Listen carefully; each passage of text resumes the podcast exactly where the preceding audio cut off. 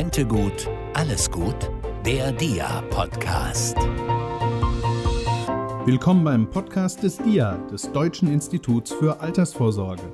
Wir informieren Sie alle zwei Wochen über aktuelle Entwicklungen rund um Altersvorsorge, Studien zum Sparen und was im politischen Berlin dazu passiert ist. Wir, das sind zum einen Fabian Dietrich, 44 Jahre, zugeschaltet aus dem schönen Hessen. Er ist Sprecher des Deutschen Instituts für Altersvorsorge. Ja, und Sie hörten meinen Kollegen Klaus Morgenstern, 61 Jahre und heute an seinem Schreibtisch in Berlin. Klaus ist seit fast neun Jahren ebenfalls Sprecher des DIA und verrät uns auch gleich unser heutiges Schwerpunktthema. Heute dreht sich alles um die Steuer. Wir sprechen mit Heinrich Braun, Steuerberater aus Mannheim. Er erläutert uns gleich, weshalb er Finanzminister Scholz auf die Anklagebank gezogen hat. Aber jetzt erstmal diese Gute Nachricht.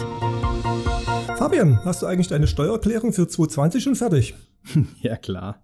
Nein, natürlich nicht. Ähm, naja, wie jedes Jahr mache ich das halt auf den letzten Drücker. Aber warum fragst du? Willst du mir helfen? Nee, nee, das mach mal lieber allein. Aber ich habe unlängst gelesen, dass gerade die Steuer-Apps mächtig boomen. Im Gegensatz zu dir machen sich wahrscheinlich viele schon mächtige Gedanken um ihre Steuererklärung und suchen sich Hilfe im Netz. Ja, bei der Steuer ist mir, glaube ich, auch nicht mehr zu helfen. Aber viele Apps machen das Leben ja grundsätzlich leichter. Wie ist das eigentlich mit einer App für Altersvorsorge? Gibt es da auch einen Boom? Hast du einen bemerkt? Nein? Kannst du auch nicht. Es gibt keinen. Apps zur Altersvorsorge sind im Netz Mangelware. Das hat die jüngste Studie des Deutschen Instituts für Altersvorsorge gezeigt, die sich mit der Online-Beratung in der Altersvorsorge beschäftigt hat. Wir wollten wissen, wer und was solche Entwicklungen ausbremst und wie eine Lösung aussehen könnte. Und ja, was kam dabei raus? Es gibt durchaus ein paar gute Gründe, warum Start-up-Gründer bislang die Altersvorsorge nicht angepackt haben. Das deutsche System ist ausgesprochen komplex. Sozialrecht, Steuerrecht, Vertragsrecht kommen zusammen. In der betrieblichen Altersvorsorge sogar noch das Arbeitsrecht. Die Angebote sind sehr verschieden und auch sehr unübersichtlich. Für individuelle Lösungen müssen zudem eine Menge Daten eingegeben werden. All das macht die Sache kompliziert. Die Studie hat aber auch eines gezeigt. An potenziellen Nutzern für solche Altersvorsorge-Apps würde es nicht mangeln. Das Interesse daran ist groß. Aber die Steuererklärung ist ja auch nicht einfach. Also, wenn das da klappt, praktisch kinderleicht durch die ganzen Formulare geführt zu werden, ja, dann müsste das doch eigentlich bei der Altersvorsorge auch klappen. Also so eine App, die genau zeigt, mit welchen Zahlungen Versicherte im Alter rechnen können. Wie viel die Inflation davon wieder auffrisst. Ja, so eine App, die erklärt, wie die einzelnen Spar- und Versicherungsprodukte funktionieren und die Empfehlungen für die eigene Absicherung geben kann. Ja, also so eine Art Cockpit, mit der man durch die Altersvorsorge navigieren kann. Genau das schlägt der Autor der Studie auch vor. Er fordert ein Online-Dashboard für jeden, das zum Beispiel auch Szenarien rechnen kann. Altersvorsorge umfasst schließlich mehrere Jahrzehnte. Und für einen heute 30-Jährigen kann man gar nicht auf den Euro und Cent genau ausrechnen, wie viel Rente er einmal bekommen wird. Okay, also Idee, wenn nicht sogar ein grober Bauplan für eine solche Altersvorsorge-App liegt mit der Studie vor. Wo kann man denn dazu mehr erfahren? Wer mehr erfahren möchte, einfach mal reinschauen in die Studie. Für alle, die wenig Zeit haben, gibt es auch eine Zusammenfassung, die auf wenigen Seiten die Ergebnisse auf den Punkt bringt. Alles unter www.dia-vorsorge.de. Wir sprechen mit Steuerberater Heinrich Braun aus Mannheim. Er ist Gesprächspartner zum Thema Doppelbesteuerung von Renten in unserem Schwerpunkt. Gut zu wissen. Ja, hallo nach Mannheim zu Heinrich Braun. Hallo Herr Dietrich, lieber Herr Morgenstern, guten Tag nach Berlin. Ja, auch ein liebes Hallo von mir. Ja, Herr Braun, in Kürze wird vom Bundesfinanzhof ein wegweisendes Urteil zur Doppelbesteuerung der Renten erwartet. Bitte geben Sie uns einen Einblick. Was passiert denn da im Verfahren und welche Folgen wird die Entscheidung, die in München erwartet wird, haben? In der Entscheidung, die ansteht, da geht es um die Doppelbesteuerung der Rente und ob sie in der derzeitigen Form noch verfassungsgemäß ist. Wir erhoffen uns kein Urteil, sondern einen Vorlagebeschluss an das Bundesverfassungsgericht, dass der Paragraph 22 nicht dem Grundgesetz entspricht, also die Rentenbesteuerung in dieser Form ausgesetzt werden muss. Sie haben jahrelange Erfahrung mit Klagen vor Finanzgerichten. Unlängst haben Sie sogar Bundesfinanzminister Scholz verklagt. Worum geht es in dieser Klage und was hat das mit den Verfahren vor dem Bundesfinanzhof zu tun? Das Bundesfinanzministerium, den Herrn Scholz, habe ich auf Offenlegung einer geheimen Dienstanweisung verklagt. Und in dieser geheimen Dienstanweisung wird geregelt, wie die Rentner in Deutschland aus den Verfahren rausgedrängt werden. Jeder Rentner, der sich äh, einem Musterverfahren wegen der Rentenbesteuerung anschließt, bekommt Post vom Finanzamt und wird dort relativ rüde abgeklatscht. Und äh, dieses Vorgehen, die Rentner zu entrechten, ist in einer Geheimdienstanweisung geregelt. Und da klagen wir, dass diese geheime Dienstanweisung öffentlich gemacht wird. Was für eine Folge da vielleicht nachgefragt hat das denn, äh, wenn man aus dem Verfahren gedrängt wird, wie Sie sagen? Wird man aus dem Verfahren rausgedrängt, verliert man seine Rechte, von einem späteren positiven Urteil des Bundesverfassungsgerichts zu profitieren. Oder aber man müsste selbst klagen, was eben teuer ist oder auch risikoreich. Da sollte man sich lieber mittels einem Mustereinspruch an die Musterverfahren anhängen. Aber wen betrifft das denn jetzt eigentlich? Wer ist von dieser Doppelbesteuerung betroffen? Betroffen sind alle gesetzlichen Rentner, die also in die deutsche Rentenversicherung einzahlten. Um zum Zweiten aber auch die Freiberufler, die zwar nicht abhängig beschäftigt sind, sondern die berufsständige Versorgungswerke haben. Die unterliegen der gleichen Besteuerung. Das sind also Ärzte, Apotheker, Rechtsanwälte, Architekten, die zahlen alle denselben Beitragssatz in ein Versorgungswerk, aber sie müssen beide Anteile tragen, nämlich einen Arbeitnehmeranteil und einen Arbeitgeberanteil. Diese große Gruppe ist auch betroffen, sodass sowohl abhängig Beschäftigte als auch Freiberufler hier einen Einspruch einlegen sollten. Gibt es eigentlich schon Fälle, die bei Ihnen auf dem Tisch liegen oder ist das eher ein Problem, was in Zukunft akut wird? Nein, die Fälle liegen mir in großer Menge auf dem Tisch. Äh, zum einen habe ich schon 400 oder 500 Einspruchsverfahren, die wir hier für Rentner führen. Und ähm, Gerichtsverfahren bin ich insgesamt in vier Verfahren involviert. Zwei Musterverfahren für ich selbst und bei den anderen beiden beim Bundesfinanzhof, da berate ich im Hintergrund mit Berechnungen und mit rechtlichen Hinweisen.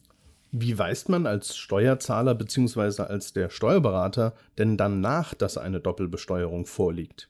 Der einfachste Weg ist über den Versicherungsbescheid, den jeder von der deutschen Rentenversicherung bekommt. Man kann dann anhand des Versicherungsbescheides und der Einzahlungsdauer Manche zahlen 35, manche 40, manche 45 Jahre oder sogar noch länger ein.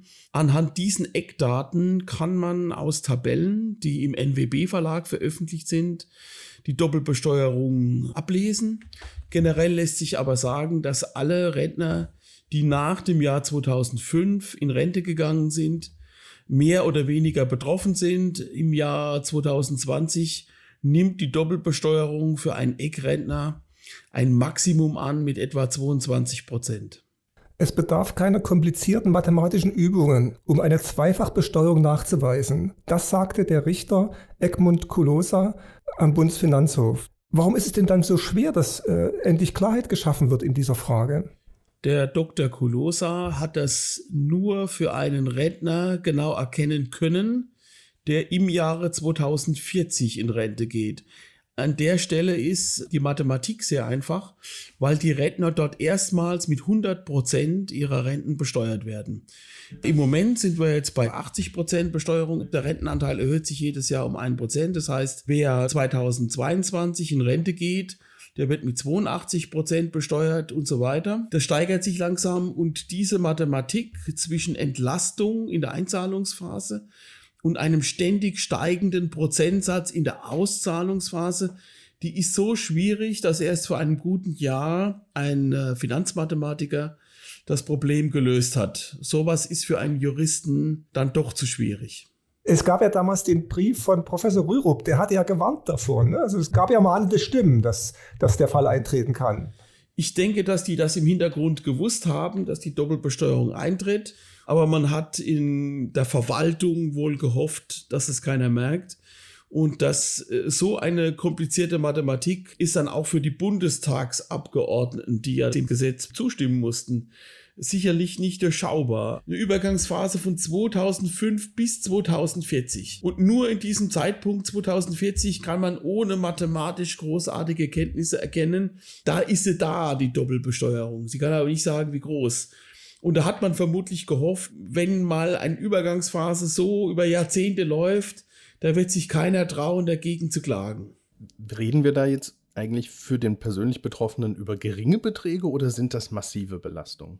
Für den persönlich Betroffenen sind es keine unendlich äh, großen Beträge, aber es ist doch ärgerlich. Die Doppelbelastung, das macht ca. 1000 bis 1200 Euro im Jahr aus.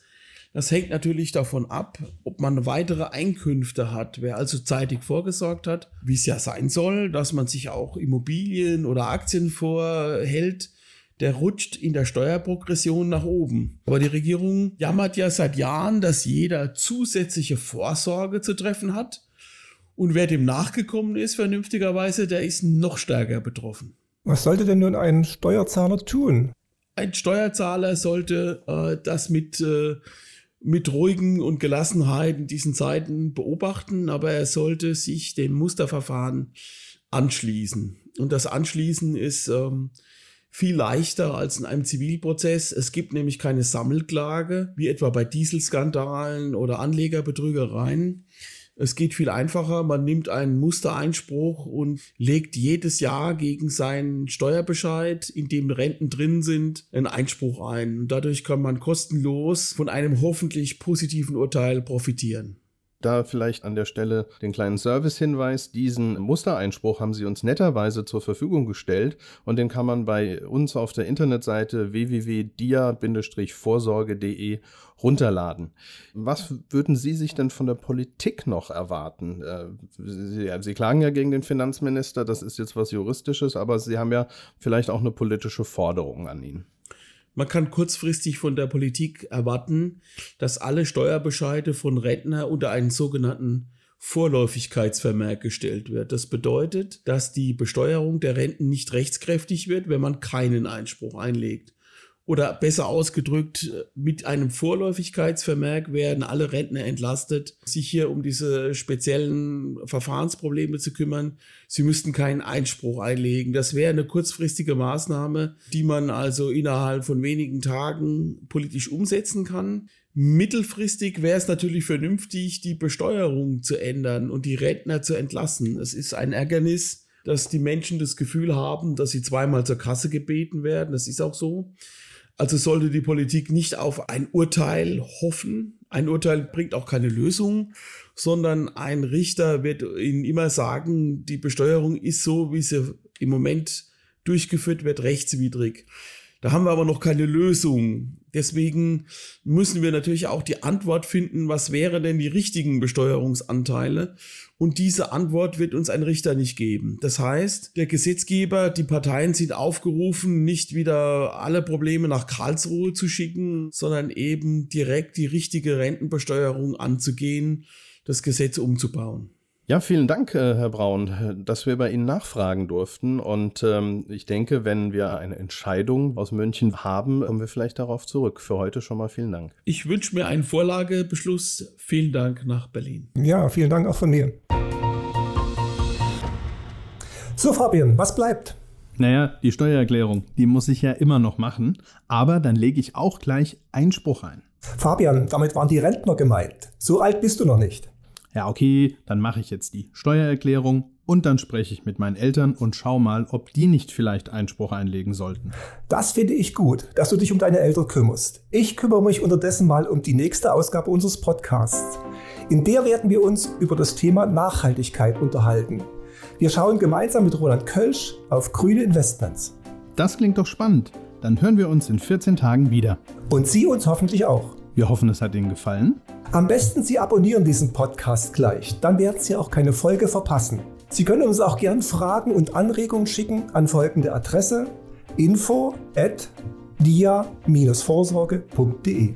Und scheuen Sie sich nicht, uns weiter zu empfehlen. Bis dahin bleiben Sie im Dialog und sorgen Sie fürs Alter vor.